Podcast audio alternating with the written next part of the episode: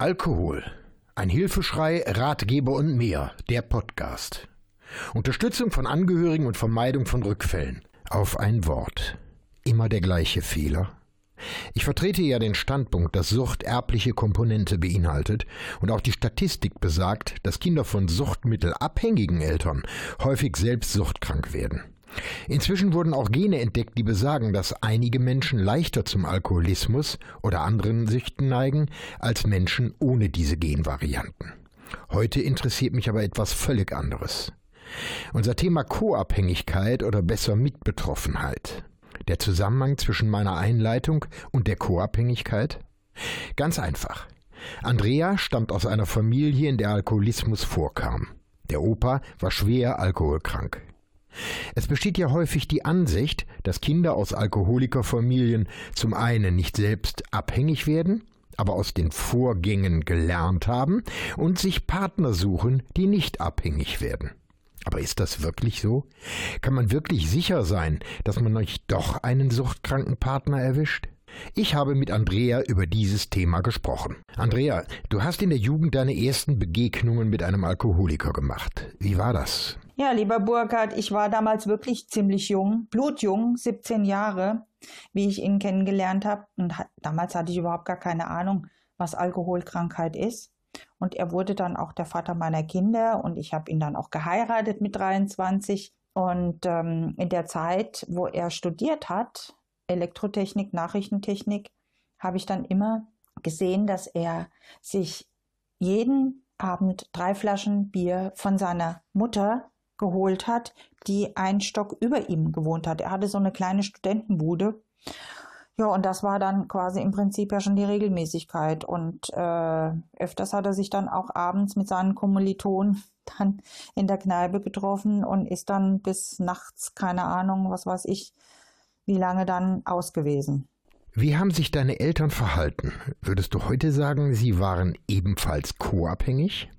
Meine Mutter ist eine Co-Abhängige durch ihren Vater, der ja auch Alkoholiker war. Und ähm, ich kann mich als Kind erinnern, wenn Geburtstage gefeiert wurden, saß das kleine Wohnzimmer immer total voll mit den ganzen Geschwistern und Anhängen und da wurde dann auch geraucht und wurde auch getrunken und meine Mutter hat auch mitgetrunken in jungen Jahren. Aber irgendwann später ist das gekippt und dann durfte mein Vater nicht ein einziges Bier mehr trinken. Und wenn wir irgendwo in einem Restaurant zum Essen gewesen sind, ist jetzt nur ein Beispiel, da hat sie schon ihm in Anführungszeichen auf die Finger gehauen und hat gesagt, Vater, du trinkst kein Bier. Und dann hat er sich ein alkoholfreies dann bestellt, weil alles andere war dann nicht mehr machbar. Du hast dann später deinen Mann kennengelernt. Hast du gemerkt, dass er getrunken hat? Erst habe ich es nicht so wirklich richtig gemerkt, weil ich habe ja hier und da dann auch mal mit unseren Freunden ab und zu mal ein Bier getrunken, aber das war mir alles gar nicht so wirklich bewusst, erst wie wir unser Haus gebaut haben. Ähm, da ging das dann richtig los und da war ich dann auch mit meiner zweiten Tochter schwanger und da kann ich mich an Situationen erinnern, wo ich definitiv Ähm, Rotz und Wasser geheult habe, wenn er von der Baustelle gekommen ist. Und es musste immer genügend Alkohol auf der Baustelle sein, sonst war das ja eine trockene Baustelle. Und das war ganz, ganz schlimm, weil er im Alkohol auch psychischen Druck ausgeübt hat. Und das äh, hat sich dann im Laufe der Zeit richtig gesteigert. Als sich sein Konsum gesteigert hat, wie hast du da reagiert? Wie ich gemerkt habe, dass sein Konsum immer, immer höher wurde, bin ich sehr oft ausgerastet. Ich wurde immer wütender, weil ich das nicht wollte, weil ich das nicht ertragen konnte. Und ich bin dann auf Entdeckungsreise gegangen, habe alles kontrolliert, habe ihm Zettel an die Bierflaschen geklebt, wenn ich irgendwo im Gummistiefel welche gefunden hatte. Oder ich habe das Barfach kontrolliert, wo wir unseren Schnaps stehen hatten, weil wir hatten sehr, sehr viel Besuch und einen großen Freundeskreis. Und dann habe ich irgendwann angefangen, an den Schnapsflaschen Striche dran zu machen, um zu kontrollieren, ob er und wie viel er aus der Schnapsflasche getrunken hat, weil das Bier hat ja dann irgendwann nicht mehr ausgereicht. Es musste ja dann der Beschleuniger her. Wann bist du wach geworden? Gab es dafür ein Schlüsselerlebnis? Du weißt, ich vertrete ja den Standpunkt, dass ein Schlüsselerlebnis dazugehört. Das Schlüsselerlebnis, wo ich das erste Mal richtig wach geworden bin, dass ich mich von ihm trennen muss mit meinen Kindern, war, dass ich mich Hals über Kopf in jemanden verliebt hatte. Und das ist mir so noch nie in meinem Leben passiert.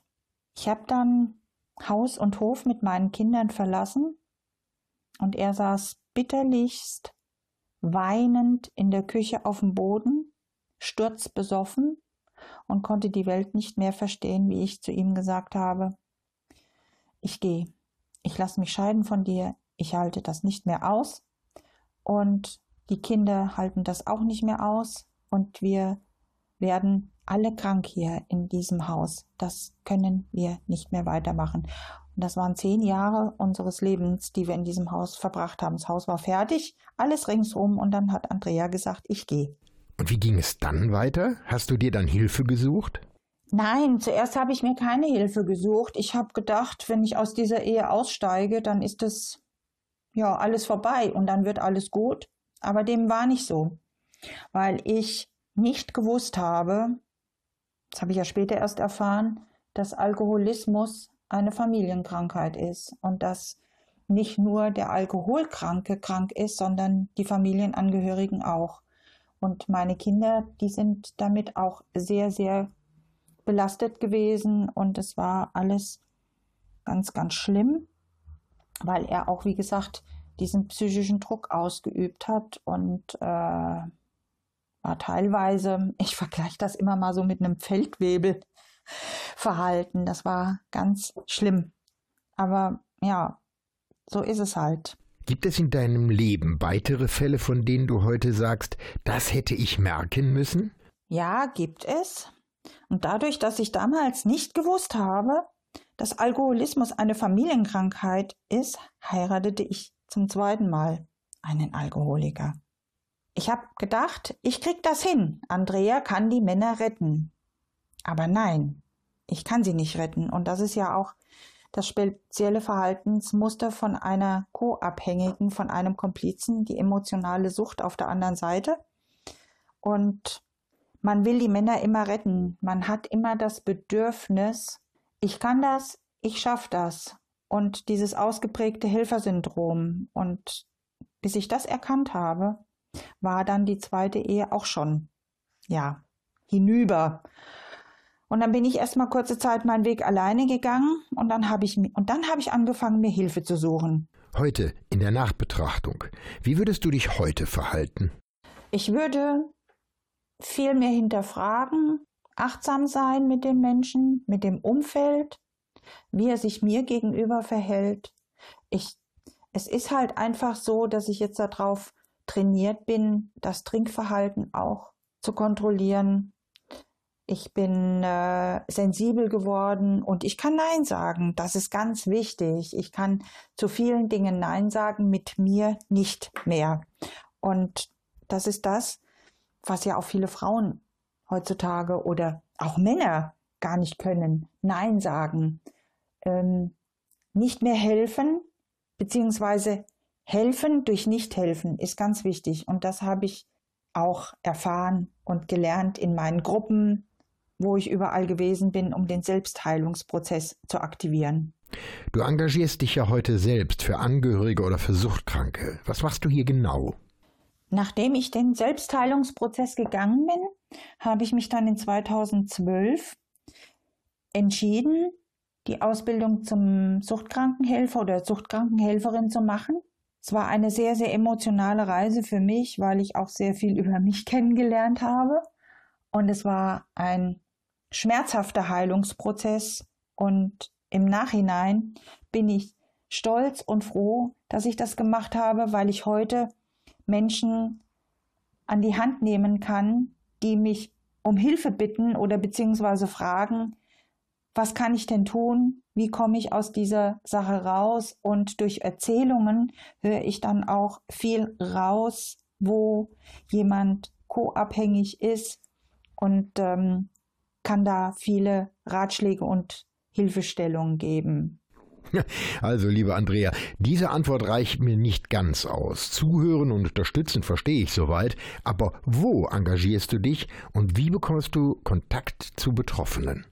Ich komme mit den Menschen in Kontakt, wenn ich meine Seminare halte, wenn ich über meine beruflichen Aktivitäten spreche, und dann kommen automatisch schon die Rückfragen, wenn ich über mich erzähle, wenn ich gefragt werde.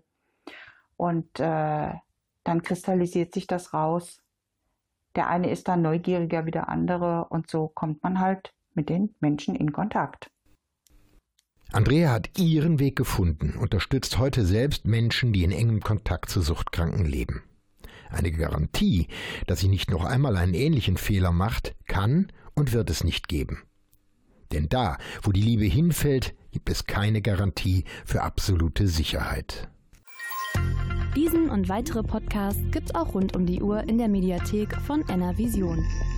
Wir hören und sehen uns auf w w w punkt n r vision punkt d e.